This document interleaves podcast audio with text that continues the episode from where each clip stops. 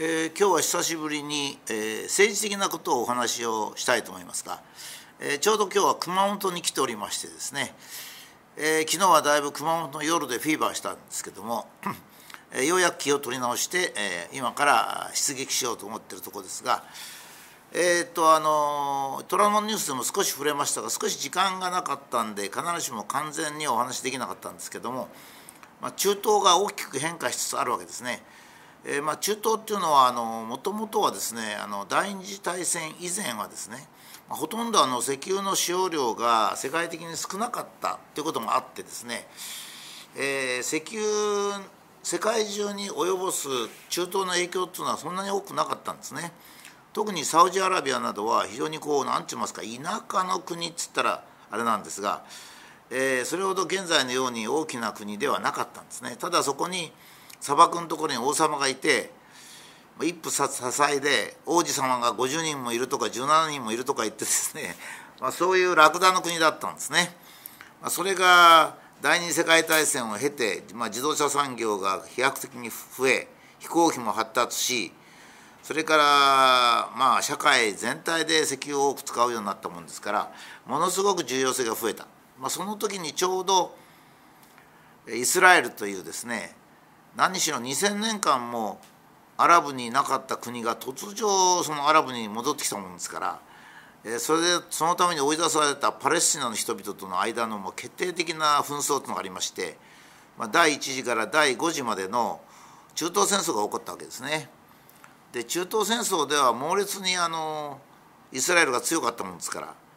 あ、ほとんどの場合は圧倒的にイスラエルの勝ちということで終わってですね、まあ、それで、まあ、中東諸国も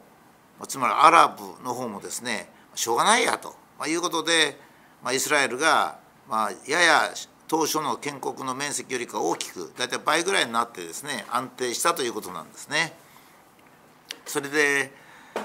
えー、中東諸国と、まあ、問題はこの中東諸国と一言で言ってアラブと一言で言うんですけどもこれは大きく分けて4つに分かれてるんです実際は。でもともと非常に大国だったエジプトですね。あのこれはもうエジプト王国っていうのが4,000年も紀元前にありました、まあ、クレオパトラで終わった大きな王国がありまして。それからトルコですね。トルコはこれはまた非常に大きな国だったんですね。トルコ人っていうのはもともとあの中央アジアにいるんです。トリカストリカスタン。大体それからあのウイグルこれはですねトルコ人なんですね。もともとトルコのですねもともとのトルコ人の住んでるとこもっと北のシベリア辺りだったんじゃないかっていうのが普通の考え方でそれが中央アジアに来てそれからずるずるずると現在のトルコのところまでずれてきたんですね。もともとはトルコはヒッタイトっていうのがあのトルコ半島にいたんですね。ただトルコ人っていうのはあの、まあ、人柄もあるしそれから馬に乗って乗りながら弓を引くっていうのが非常にうまかったもんですから力が強かったそれがガーンと開花したのがオスマントルコでしたね、まあ、最近トルコ帝国とも言うんですけど、えー、大体1920年まで300年ぐらい続いてですね一時期はオーストラリアのウィーンに迫ってウィーン攻防戦っていうのを何回か繰り返すわけです。えー、まあヨーロッパにとっては宿敵オスマントルコと、まあ、こういうことになるんですけど少しずつ少しずつ衰退しまして、まあ、20世紀の全般に滅びてしまう。しかし、えー、トルコっていう国自身は非常に歴史も古いしそれから力もある国なんですね。まあ、あの例えばアラブの国ですけども婦人女性参政権というのは、ね、相当早くてアタチュルクって極めて優れた指導者がいましたからその下で、まあ、女性参政権は1937年でしたかね。できたというそういう国なんですね。それからイランですよこれはまたあの昔はペルシャとこう言ったんですけども、えーと、民族的にはですね、えーと、大体昔のオリエントエジプトオリエントっていうその、えー、紀元前2000年ぐらいを見ればですね、えー、ハム族とセム族っていう2つの部族がいたんですね。それはあのハム族っていうのが大体エジプト人ですよ。それからセム族っていうのが、えー、まあ中東の人たちイランイライランじゃなくてイラクサウジアラビアアラビアですねそういう人たちなんですね、まあ、ユダヤ人も一応ですねその間にいるんですよ。もともとの民族は非常に難しいんですが、まあ、ユダヤセム族に近いと言えるでしょうね。まあ、そうやって紀元2000年ぐらいで、えー、ハム族とセム族。ハム族がエジプト文明。セム族がチグレス・ユーファルテスのところにあったオリエント文明だったんですね。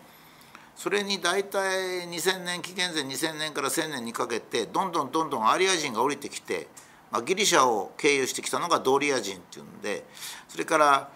えー、今度はカスピ海の西東側ですね。東側を経由して、まあ、イランに来てイランっていうのはアーリア人の国っていうこういう意味なんですけど、えーえー、とそれであのインドヨーロッパ語族と言いますけども一番東に来たのがインド人ですね。インドの北方に位置しました。したがって、えー、イランだけはアーリア人なんですよ。アーリア人はね相当獰猛なんですね。だからギリシャ人ローマ人イラン人っていうのはですねこれアーリア系統なんですよ。ですからイランだけはですねやっぱり違うんですね、まあ、そういう目で見ると非常に大きく言うとアリア人のイランそれからトルコ人のトルコ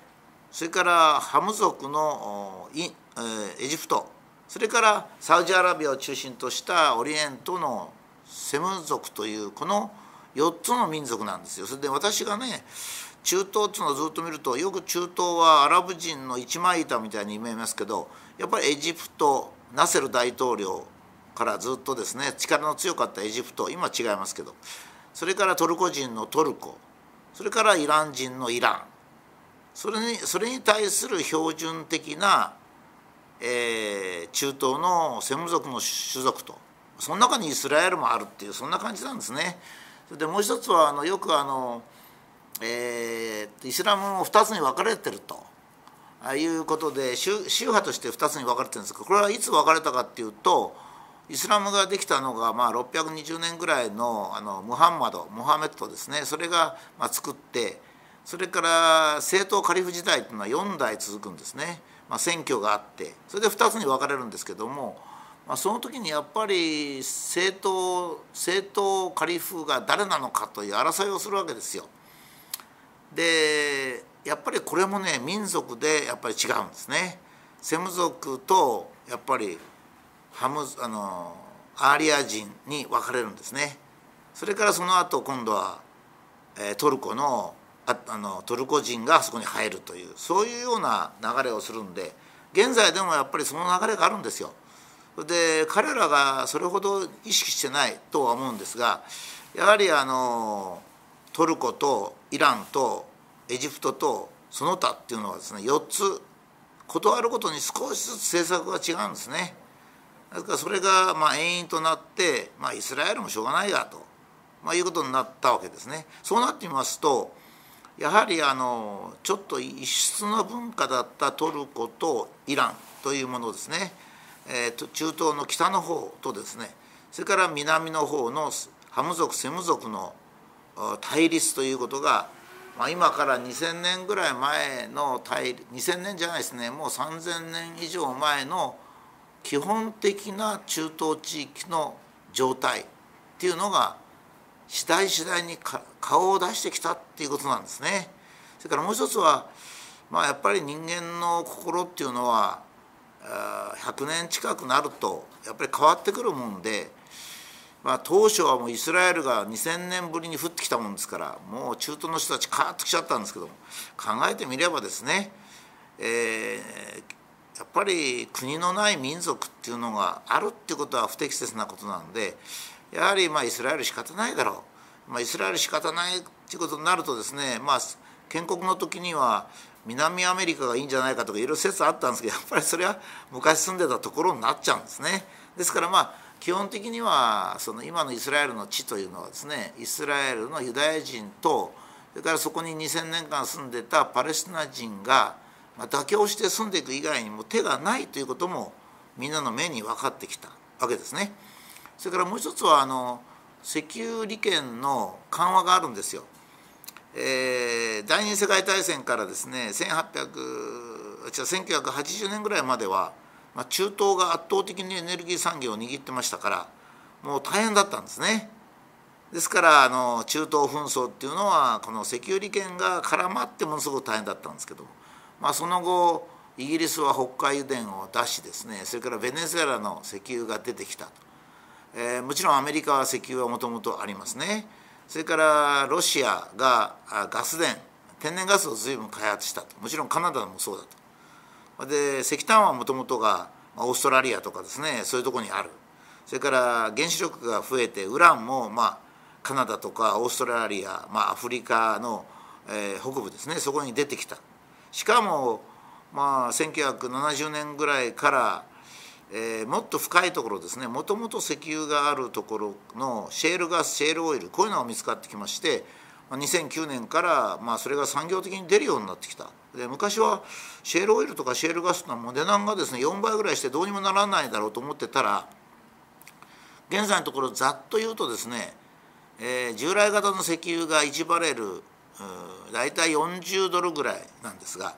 もうあの安いですね、えー、シェールオイルシェールガス類はですね50ドルちょっとっていうとこなんですよ。そうなりますとね、まあ、ほとんど同じと言ってもいいわけですね、まあ、天然ガス石炭石油シェールガスがほとんど同じような価格帯に入るようになってきたと、まあ、そうなりますとねまあ、従来世界のエネルギーの90%ぐらいを握って一時は握っていた中東はですねまあ今のところそれほど大きくないんです。シェールオイルが本格的になったらですね中東の重みは10%とか20%になるんですね、まあ、そういうこともあって、えー、もちろんオマーンも UAE もそれからサウジアラビアもですね石油だけに依存した経済からもう少し広く広い経済にですねこう移行していくような状態にあるんですね。これはまあ金融的にもそうで、えー、まあ国際金融という意味でもですねこれらの諸国は、えー、少しずつ石油から脱石油、まあ、場合によっては原子力にさえ出ていった方がいいんじゃないかと言われてるわけですね。まあ、その中でちょうどトランプ大統領が出てきたんですよ。トランプ大統領っていうのはねあのアフリアメリカのえエスタブリッシュメントつまりインテリ連中はですねトランプ大統領が野蛮なんで そのトランプ大統領の粗野粗野な行動がすごく腹が立つ立ってるわけですよ。僕の友達なんかでもアメリカにいるのにいる人に聞いたら「トランプさんは何であんなにマスコミに嫌われてんの?」っつったら「やっぱりマスコミはエスタブリッシュメントでインテリだからやっぱりちょっと下品でですね卑猥な冗談なんか言うような大統領嫌なんだ」ってこういうわけですね。しかしトランプ大統領は大したもんですよ。政策を見ると大したもんです。もちろん対中国政策も大したもんですしが中東もですね、まあえー、自分の嫁あの娘のあの息子がですね、まあ、ユダヤ人であるということもあって、まあ、そういうのを随分多く使ってですね、えー、世界で非常にアメリカの重みっていうのは重くなりましたね。でそこでその重みを使って今回ですね、えー、サウジアラビアのムハンマド皇太子とも親しいし、まあ、全体的な状況を動かすと。でサウジアラビアも説得しそれからイスラエルも説得すると。それでまあ言ってみれば中東の南半分のグループをまとめてそして北半分にあるトルコとイランとは敵対すると。そういう構図を今つけようとしてます。日本としては石油が安定すること、まあ、中東紛争が終わりますからね。石油が非常に安定することとそれからまあ、あの日本はエネルギーをですね石油に多く頼っておりますがそれが成立するするようになってきたっていうことですね。あとはトルコは極めて親日的です。それからイランも非常に親日的でですね、まあ、日本日本人とシンパシーが合うんですね。ですから日本はトルコイランそれからサウジアラビアを中心とした中東の中央部とですね三極外交を展開していく。これだけの力のある外務大臣が出てくることをま期待すると、まそういう情勢ですね、まあ、日本にとっては大変にプラスの方向に動いていると、まいうことが言えると思います。